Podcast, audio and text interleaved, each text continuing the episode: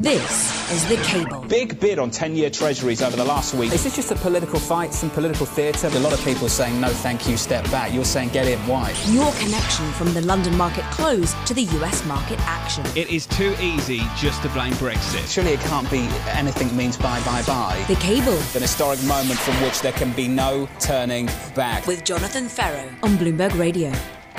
Good afternoon, good afternoon to the beautiful city of London. I'm Jonathan Ferro. You are listening to The Cable across the capital from the London close to the US action live on DAB Digital Radio. It's just gone 5 pm in the city. Let's whip through some of the action for you. The FTSE 100 closes higher by a third of 1%. Over in Frankfurt, Germany, we close at an all-time high, up four tenths of 1%. And speaking of record highs on the S&P 500, another one. On the Dow, another one yesterday, the 50th record close for the Dow. Can we make it 51 in today's session for the year in 2017? So that's the story in the equity market. In the FX market, more broadly, some dollar strength for a fifth straight day, the longest daily winning streak of dollar strength going back to February of this year. It means the cable rate is just a little bit softer, down to 131.81, down about a tenth of 1%. In the bond market, bonds selling off globally in the United States, across Europe, and in the UK as well. Treasury yields are higher by about four basis points in the United States, 2.3 0.34%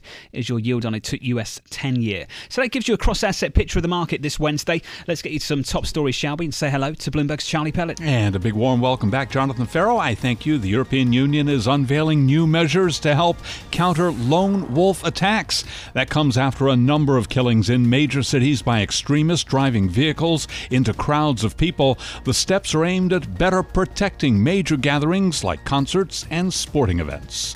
In Spain, there's a report that the government is preparing to govern the Catalonia region from Madrid. A newspaper says the Spanish government is assuming that Catalan president, Catalan's president does not meet a deadline to step back from his threat to declare independence. The government may make its move tomorrow. European Union countries are keeping hope alive on a trade deal with the UK. According to EU officials, they're doing prep work so that trade talks can begin as soon as the Union decides that the UK has offered enough in Brexit negotiations negotiations. Those talks remain stalled for now. That is the latest from the news desk. Once again, Jonathan Ferro, welcome back. We missed you. Thank you, Charlie. I appreciate that. It was um, what we call in the UK a stag do, and it left me very delicate and quite fragile. but did you have fun? And are there had, pictures? I had a fantastic time. There are no pictures, and what happened in Barcelona, Spain, will stay there, Charlie, and I won't share a word of it.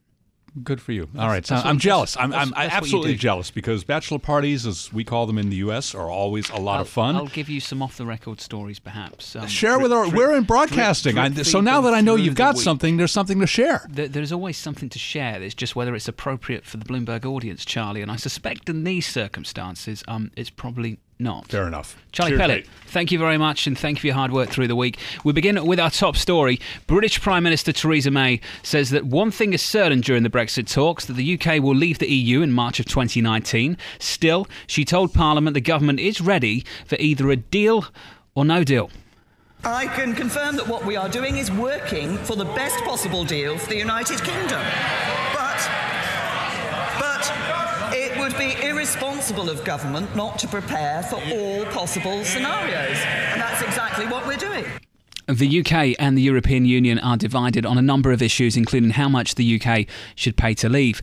The divorce bill, as it's become known, is, is one of three issues that need to be addressed. The second issue is the right of EU citizens after March 2019, and the third is the agreement with Ireland. All of those three things need to be addressed before they can advance to talk about the trade relationship post Brexit. On Bloomberg TV this morning, I caught up with Enda Kenny, the former Prime Minister of Ireland, who said a hard Brexit would be a disaster for the situation with Ireland. Take a listen. When the Prime Minister says, I want the best deal for Britain, remember there are 26, 27 other countries on the other side of the table, and they want a deal as well. But you can't have a situation where you can have the best of everything. We are currently in the European Union, in the single market, and with a customs union, and a market of 500 million people. Yeah. And decide to leave those two and expect to be able to do deals all over the world. So until we get past these three first issues, Barnier will not recommend uh, going on to deal with, um, with the question of trade. Now, if you were to follow through on what the Prime Minister said there, you're talking about a hard Brexit. This would be catastrophic in many cases. Obviously, in the case of Ireland, as closest to Britain, uh, would be very detrimental indeed. But politics has got to come into play here.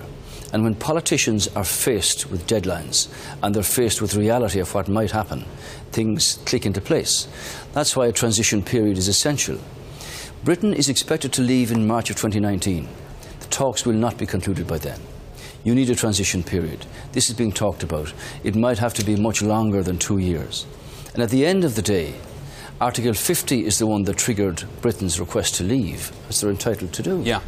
Article 60 is one that, if it were triggered, would cause problems in Britain politically, but would allow Britain to stay for a further period while all of these many thousands of issues are sorted out. A couple of other things that we need to touch on there, one of which um, you said the transition period may well need to be longer than two years.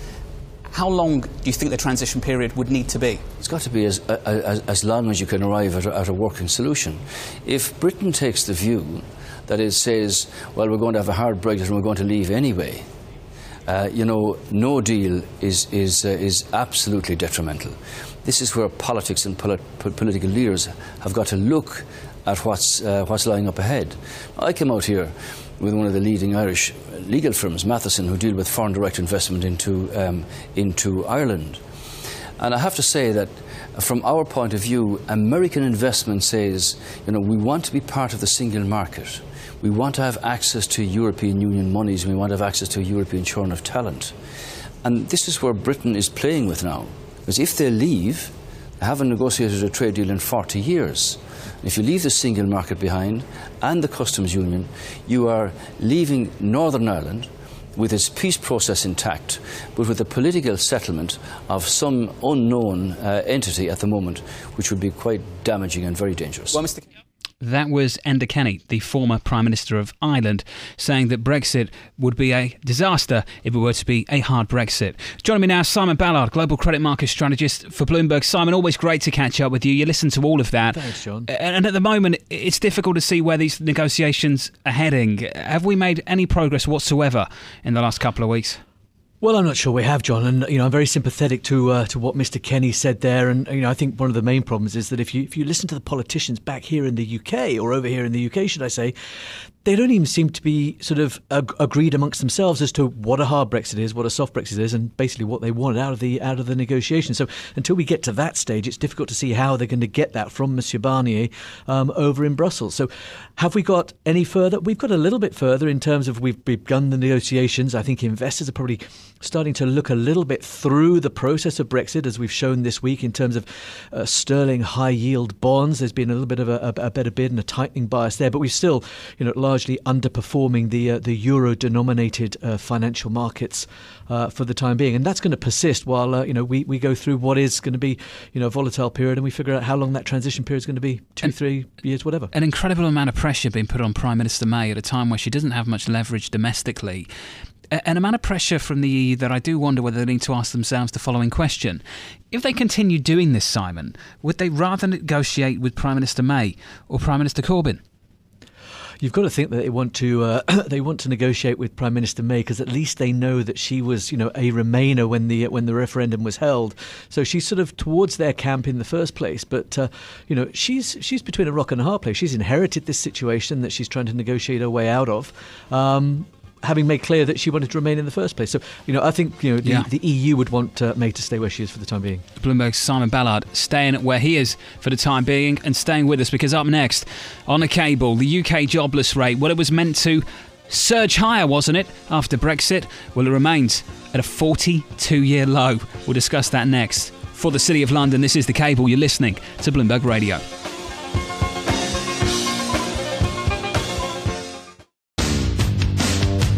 This is The Cable with Jonathan Ferro on Bloomberg Radio.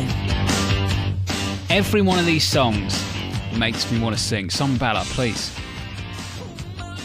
You don't want me to sing. I promise you, you don't. It'll be like your stag do all over again. You don't want that stag do.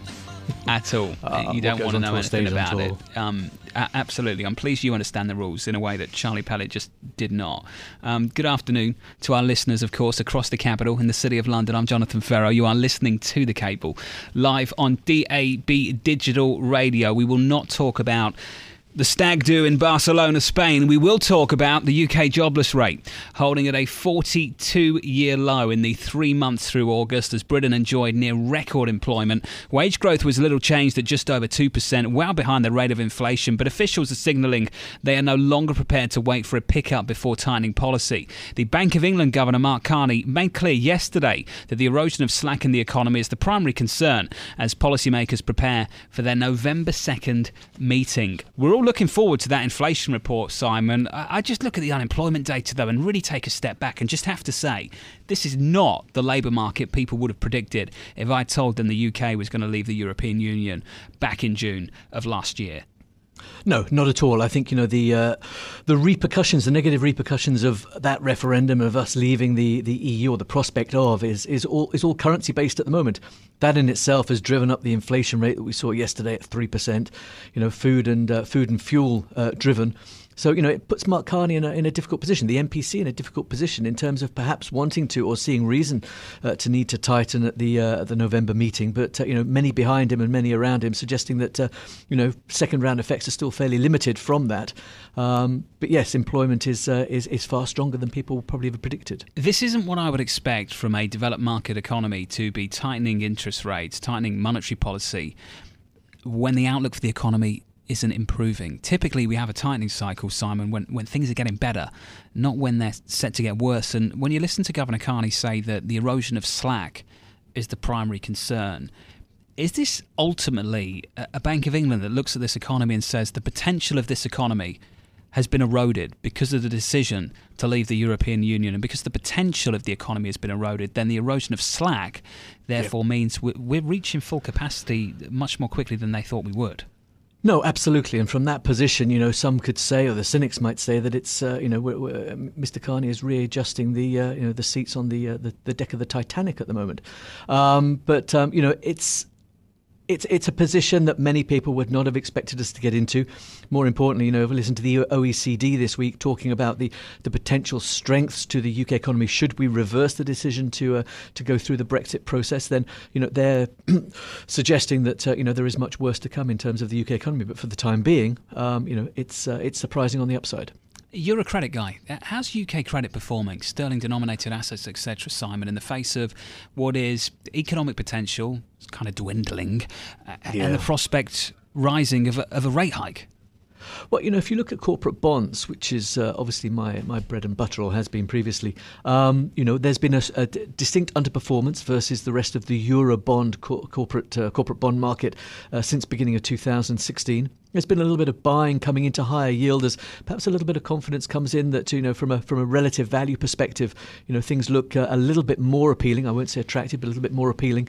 Um, but we're still lagging very much the you know the euro denominated market um, and the US market um, in terms of the uh, the risk. And, and even if sort of the, the fundamental levels of growth and employment are, are, st- are strong, I think you know the uncertainty surrounding Brexit is going to continue to to keep uh, investors on the sidelines to a certain extent because you know whatever happens, investors don't like uncertainty. If you were a betting man, Simon, um, uh, let's take away the uncertainty. What's the odds that we actually get a hike at the beginning of November?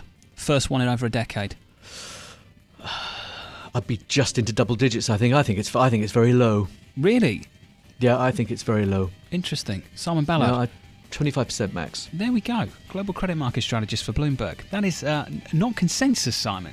It is not, but I don't like consensus. No, neither do I. So it's great to have you on the program. Sticking with us. Next up, Xi's grand vision for China, prioritizing party power over reform. More mentions of the environment in this three and a half hour speech than the economy. We'll discuss that next. Before we get there, check on traffic, weather, and all the news you need to wrap up your day. This is Bloomberg Radio. This is The Cable with Jonathan Ferro on Bloomberg Radio. Good afternoon, good afternoon to the City of London. I'm Jonathan Ferro. You are listening to The Cable. As always, weekdays, 5 to 6 pm, across the capital live on DAB digital radio. In China, President Xi Jinping has kicked off a gathering of the Communist Party that's expected to cement his influence for the next decade. Xi spoke for more than three hours and laid out a three decade roadmap to turn China into a leading global power by 2050. Xi called for more reforms at state owned enterprises and promised to open the door to foreign businesses. This morning on Bloomberg Television, I caught up with Kevin Rudd, the former Prime Minister of Australia, and we had a chat about Xi Jinping's speech. The bulk of the emphasis, as I read it, of Xi Jinping's speech is about the preeminent, continuing, comprehensive role of the Chinese Communist Party, not just in the pure politics of the country and the personnel who run it, but also across the economy and society. And there are key phrases in the statement, uh, in the speech, I should say, which are relatively new on that front. Uh, in particular, one which says that you will see uh, the role of a party quote, I think, permeate every aspect of society in China, unquote. So that is the political direction. Now, the basis for your question, of course, uh, is based on normal development theory, which has been taught in Western universities for decades, that once you reach a certain level of per capita income, uh, usually somewhere between in the twelve to fourteen thousand uh, per capita mark, that automatically what you see is beginning of a series of drivers to bring about one level or other of democratic political reform. The Chinese Communist Party has resolved that that will not happen in their country.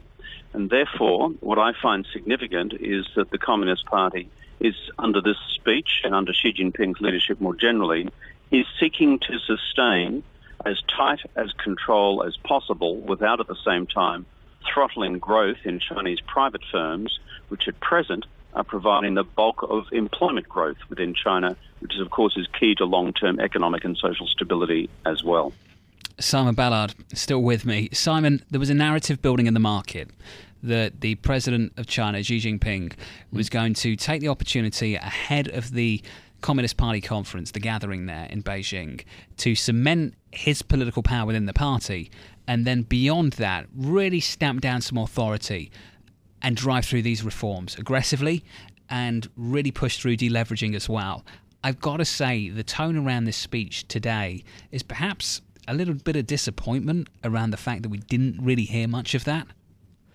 We didn't really hear much of that, and uh, you know, given that he was speaking for three hours, one might have expected uh, again to uh, a little bit more uh, more content in, in, in that direction, John. But you know, I think you know, setting out what he, you know, his vision for being sort of a global power by 2050, then perhaps we won't be worrying about trying to trade the market by then. But you know, nevertheless, if you, you look at the way sovereign CDSs perform, you know, the market's telling you, you know, China is already top dog in terms of you know its outperformance over the last year or so versus Germany, Japan. China, uh, Germany, Japan, yeah. um, and the United States. Um, you know, from, from that perspective, it's very solid. 59th out of 62 countries evaluated by the OECD in terms of openness for foreign direct investment, yet they talk about being an increasingly open economy. Simon, that's kind of misleading. It, it is kind of misleading, given that uh, you know it's it's it's it's a very big cog within sort of the global economy, should we say? Um, but you know we've. We, we can hope that you know over the course of time it becomes a more open economy, but uh, you know it is already intrinsically linked to Western civilization through industrial production, etc., etc. Um, so let's not say that it's a completely closed economy and put it yeah. into the context of, of where it deserves to be. Xi mentioned the environment 89 times. It's up from 74 in his predecessor Hu Jintao's speech back in 2012. The economy got 70 mentions, down from 104. Is there any read across from that, Simon, or am I reading too much into it? The read across is that perhaps the stimulus and the support from the uh, from the central government is going to continue, and the uh, you know the target of you know that seven percent, eight percent GDP growth, and um, I noticed that uh, what, who was it the uh, the the, uh, the, the finance minister sort of suggested this week also that uh, that that China GDP could actually outperform um, expectations over the course of the coming year. So yeah. you know they you know, they they continue to set themselves that floor of seven percent GDP growth. Um, and by talking about the economy, by talking about growth, I mean, they're basically just trying to support their own story. There was a really interesting line in this speech, and it went as follows The housing market is for living in, it is not for speculating in. Homes are for living in, they are not to speculate in. There's a strong message there, and reportedly it was mentioned several times in the speech, not just once.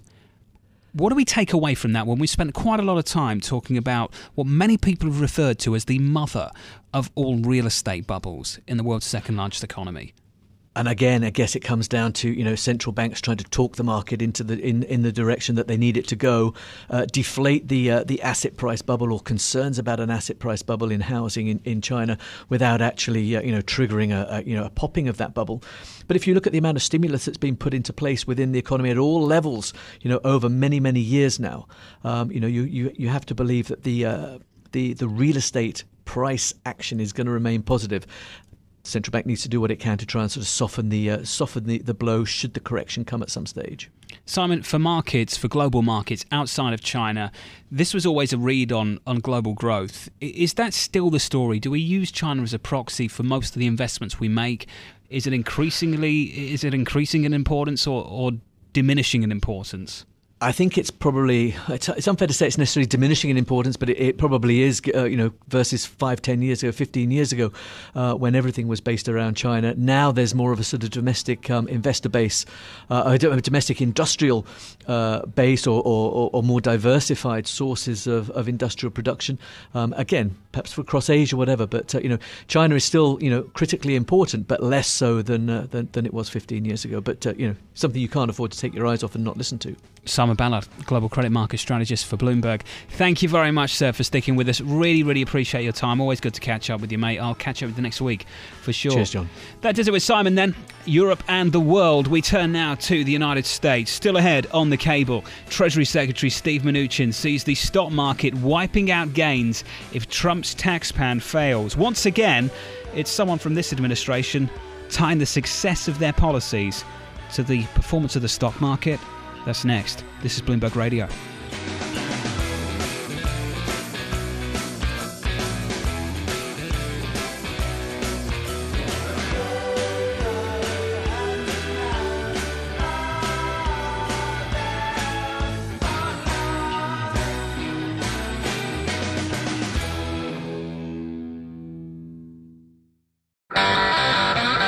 This is The Cable with Jonathan Ferro on Bloomberg Radio.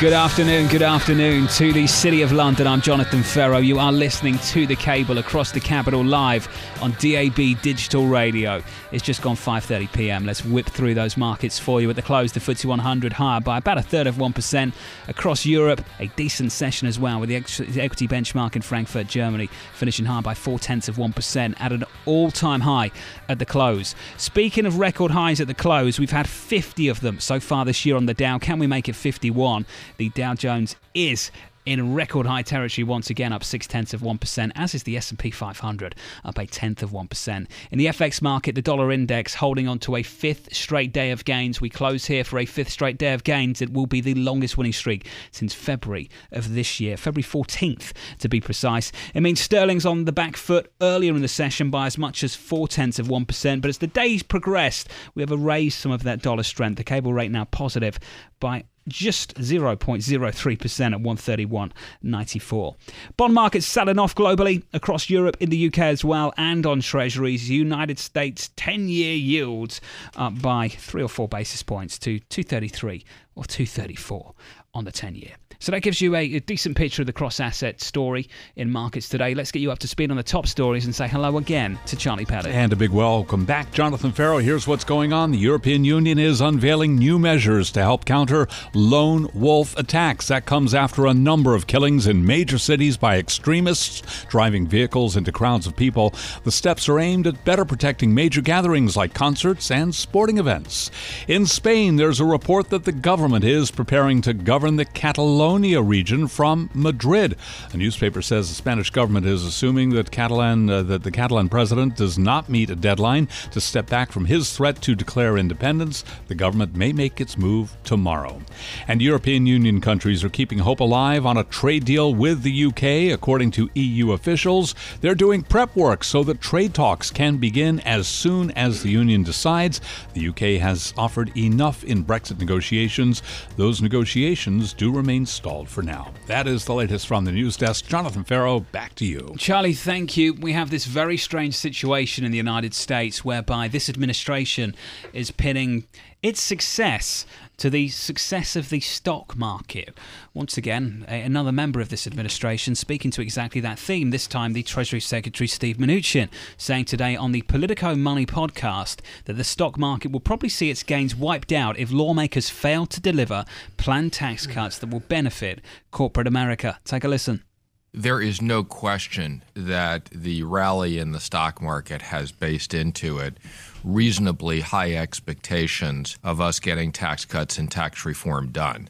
Uh, it also has based into it uh, optimism on regulatory relief, which they've begun to see, and there's expectations. So I think to the extent we get the tax deal done, the stock market will go up higher. But there's no question in my mind if we don't get it done, you're going to see a reversal of a significant amount of these gains.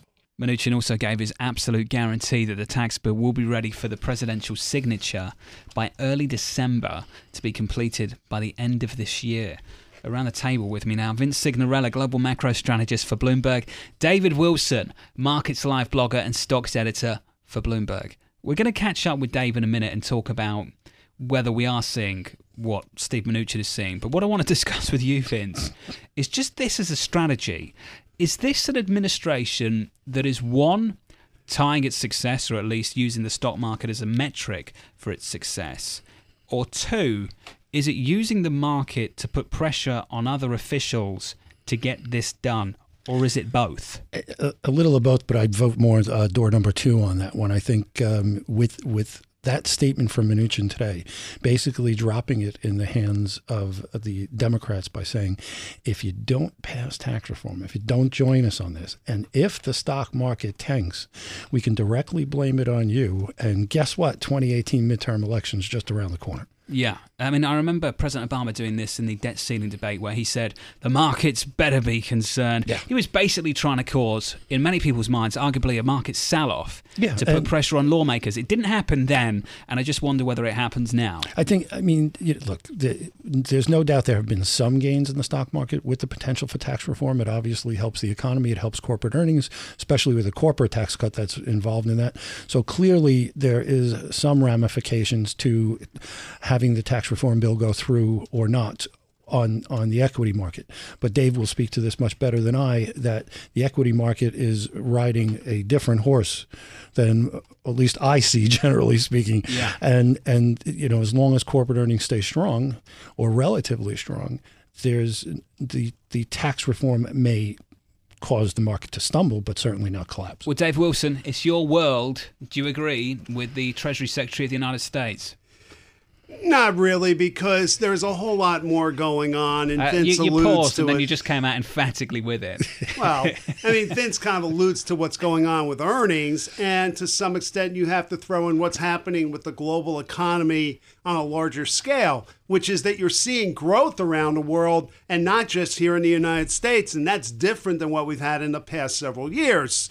Uh, so you put that together with the continuing low bond yields that we've seen in the last few years, which certainly uh, makes stocks more valuable to investors that they might be otherwise. You know, you put that all together. I mean, you can say that what people expect out of the Trump administration and Congress is part of the mix, no question. Yeah. The the issue though is whether Mnuchin isn't too focused on what's in front of him as opposed to what's around him. Vince, David Wilson has, has sort of led me towards something I think is really important. The stock market is not a, a gauge of the performance of this administration. If anything, if this administration wants to be judged on, on its performance in generating and revigorating in inflation and growth expectations, then it's the bond market that we should be judging. And, and bond yields are still low, so maybe they should be targeting a higher ten-year yield to to really to really explain their successes. Well, uh, you know the the ten-year yield, and it's interesting. I think it was Kaplan made the comments this morning that perhaps the low level of the ten-year yield or government bond yields is the market's expectation of what the future growth of the economy will be. I think one of the real gauges you might look at is actually the dollar and how it's weakened this year Yeah. post the election. And that maybe is, is what the world, not just in the markets in the United States, what the international community is saying about what they think the success of the administration has been or their confidence in the U.S. versus other economies.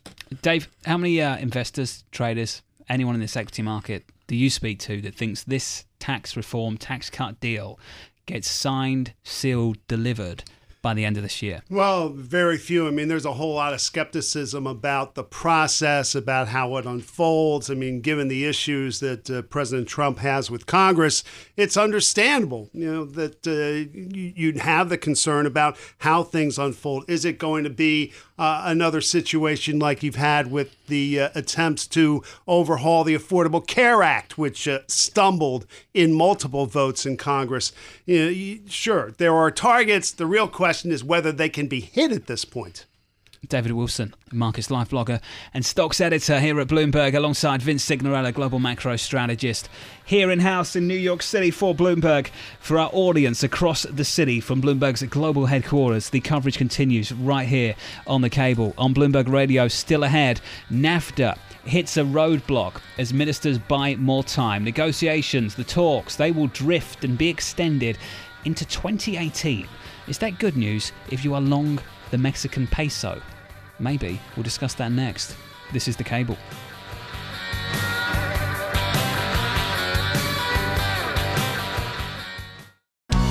This is The Cable with Jonathan Ferro on Bloomberg Radio. Good afternoon, good afternoon to the City of London. I'm Jonathan Ferro. You are listening to The Cable across the capital live on DAB digital radio. NAFTA talks are slowing as key obstacles emerge, with Canada and Mexico rejecting what they see as hardline proposals from the United States. NAFTA negotiators have extended the deadline for revising the agreement from December through to the end of March 2018. The ministers will next meet in Mexico on November 17th through to November 21st. Vince, the peso rallied off the back of this can being kicked into 2018. Why? Well, b- basically, the pushing out the finality of this. And, yesterday, there were talks that potentially the deal was getting ripped up. The peso weakened very, very quickly, something like 15 big figures in a very short period of time. The news then came out afterwards and said, well, they're pushing back on the bold initiatives by the U.S., but at the same time, we're going to continue negotiations. And then, of course, news that we're moving into 2018, which takes the pressure off the peso and the Canadian dollar near term. And, you know, people like to talk about NAFTA and what it's done to the peso. My handy little calculator here. And since the dollar highs this year, the peso, the dollar has fallen over 14% as of today. It's it's actually been worse than that in a couple of months ago. But so the peso peso's appreciated well around the 14% level, and that doesn't strike me as people are afraid of NAFTA. No. Uh, and David Wilson, at this point, I always like to do this. If I went back 12 months, not 12 months, but went back to just after the presidential election, when everyone was worried about emerging markets, and if I said to you, this is how bad it will be, nothing will happen with China, no policies will change, and there may be a discussion about renegotiating NAFTA that might get kicked out into 2018. There'll be a lot of strong rhetoric, but very little action. Would you be happy with that if you were long emerging markets? Well, sounds like uh, the kind of scenario that I would live with. That's for sure. Uh, You wouldn't believe me, though, would you? you? You would have said it was going to be horrific. It was going to be terrible. China would be called a currency manipulator. They'd tear up trade agreements. Mexico would plunge into a black hole. It's not happened. No, it hasn't. And it's interesting. If you look at the benchmark stock indexes across the NAFTA countries, you see that uh, the Mexican benchmark has made back its initial losses in the wake of the presidential election. You see that in Canada, uh, their uh, benchmark has popped up in the past few weeks. It's higher again today. Now, neither has kept pace with the U.S., which has really been on a tear post election. That said, I mean, they're certainly holding their own. And if you're looking at the stock markets, at least it's a sign that people aren't all that concerned about how things unfold from here when it comes to NAFTA. More broadly, Vince, this raises quite a significant question, and it's about the ability of this administration to get things done. The President of the United States, on things like trade, wanted to rip up trade agreements. He's finding it very difficult to actually do that in practicality. The only thing he has been able to do is step away from an agreement in the uh, Pacific region that was never actually signed. Yeah, it wasn't signed and it wasn't well liked and it wasn't very popular So- in either of the houses of Congress. So that one was pretty easy to walk so, away so, from. so that one was done. But but as uh, as we look at things that are already signed and done, he's struggling to change it. That's the economics. On the foreign policy, he wanted to tear up the Iran deal. He's found that the people around him reportedly don't want it, and it's a lot harder to actually do in practice because other countries are involved. Right. So I sit here today, Vince, and just have one basic question. Where can this administration actually get things done that it wanted to do? Uh, you know that you would think the tax reform bill would be the one. You know, you think that would be easy. Giving money away is usually a pretty popular thing, and people line up for it. The difficulty with that is for the administration can't seem to get away from including what are perceived as the rich in this country from giving them a tax break as well. That will not play well with Democrats. Will not get the support. Will probably not get that done either. So when you look at what the agenda is about, the only thing you think they could probably get done before year end is raising the debt ceiling. Where are the gifts for his base? I, I think he would like to give them the- the base and give them the middle class uh, income Yeah. tax cuts, but he's not going to get that if they can they include the top one percent. Vince Cignarella alongside David Wilson. Sticking with me on Bloomberg Radio. Up next on the cable, we'll preview the week ahead as we count you down to the back half of this week. Before we get there, a check on traffic, weather, and all the news you need to wrap up this Wednesday. This is Bloomberg Radio. This is the cable.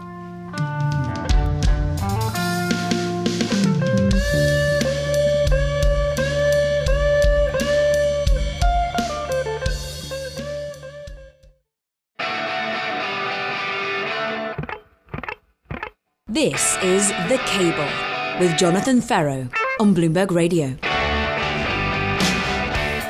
Good afternoon. Good afternoon to the City of London. Vince, why are we talking about rate hikes at the Bank of England? Got to listen to the music though. Well, let's let's apply it to Governor Carney. Should he? Should he stay?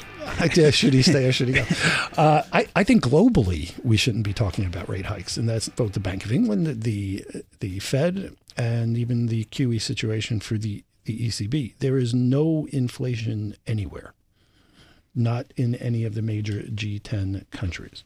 There's no reason to be raising interest rates. This could be a nice, slow crawl. The the fear that this is temporary or the temporary factors that Fed governors and, and Bank of England uh, governors put on inflation. Yeah. These temporary factors have been in place for about five, six, seven years now. That sounds a little bit more permanent than temporary to me. Is this the most pessimistic rate hike from a central bank ever? And I ask that question for a developed market central bank. I should be more specific because at the end of the day, they're saying the uh, the capacity of this economy has diminished since voting to leave the European Union. The economic potential of the UK is not what it once was. So.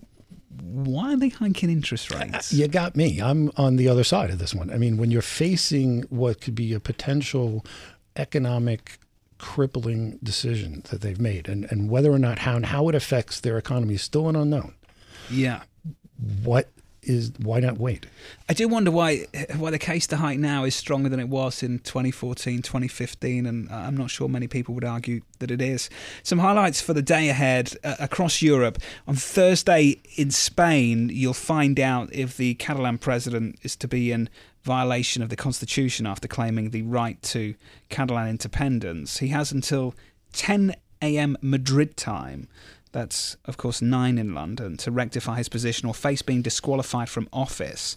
We'll also get a uh, EU leaders meeting, of course, to discuss topics including illegal immigration, how to tax digital companies, defence, and Turkey. That starts at 15:30, 3:30 p.m. in Brussels. And then on Friday, EU leaders meet to discuss progress in Brexit negotiations. If that's all they're meeting for, it won't take long. And to decide whether to progress talks to the future trade relationship, that might take a little bit longer. That starts at 9 a.m. in Brussels.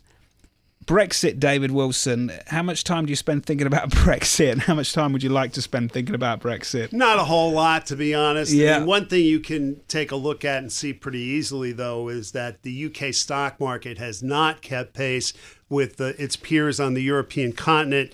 And you look at the FTSE being up 5.6% for the year, and uh, Euro Stoxx 50 with a 10% gain, and uh, plenty of double digit numbers for benchmarks in places like Germany and France and Italy.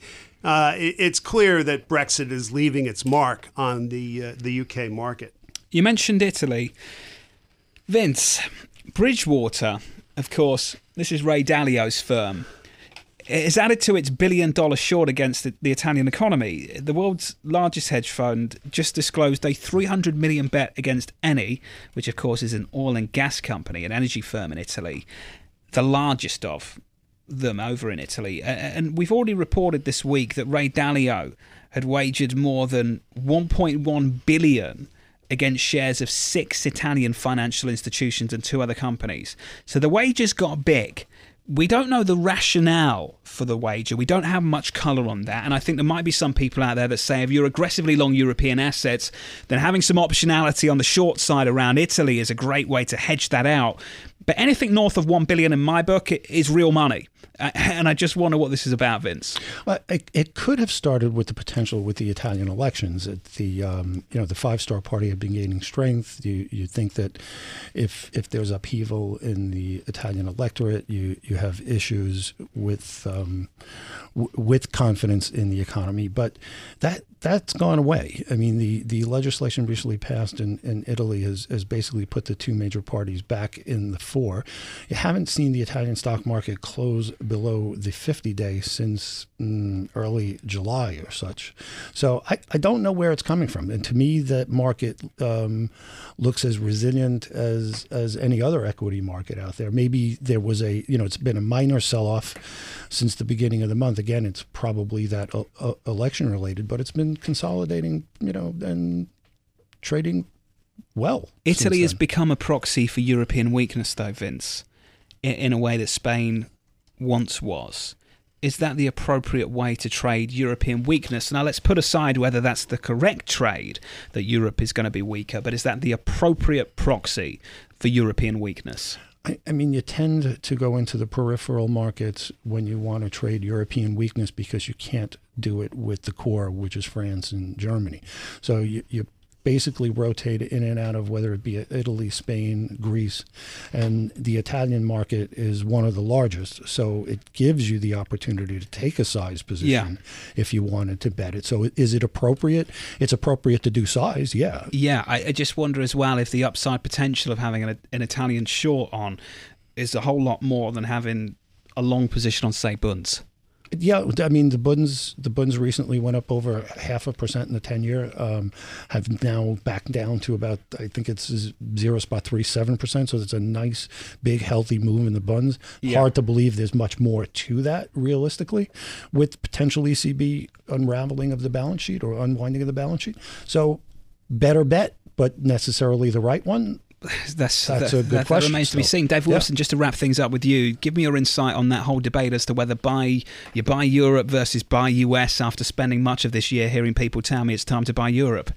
Well, and that has been a theme in terms of investors, not just in Europe, but internationally on a broader sense, because you know, markets have kind of bounced back. They, they, they haven't quite you know risen as consistently as uh, say the S and P 500 has. Uh, nonetheless, I mean, because you're seeing renewed economic growth in Europe, uh, there are a whole lot of investors that are looking more uh, favorably on the region because they see just how far the U.S. market has come.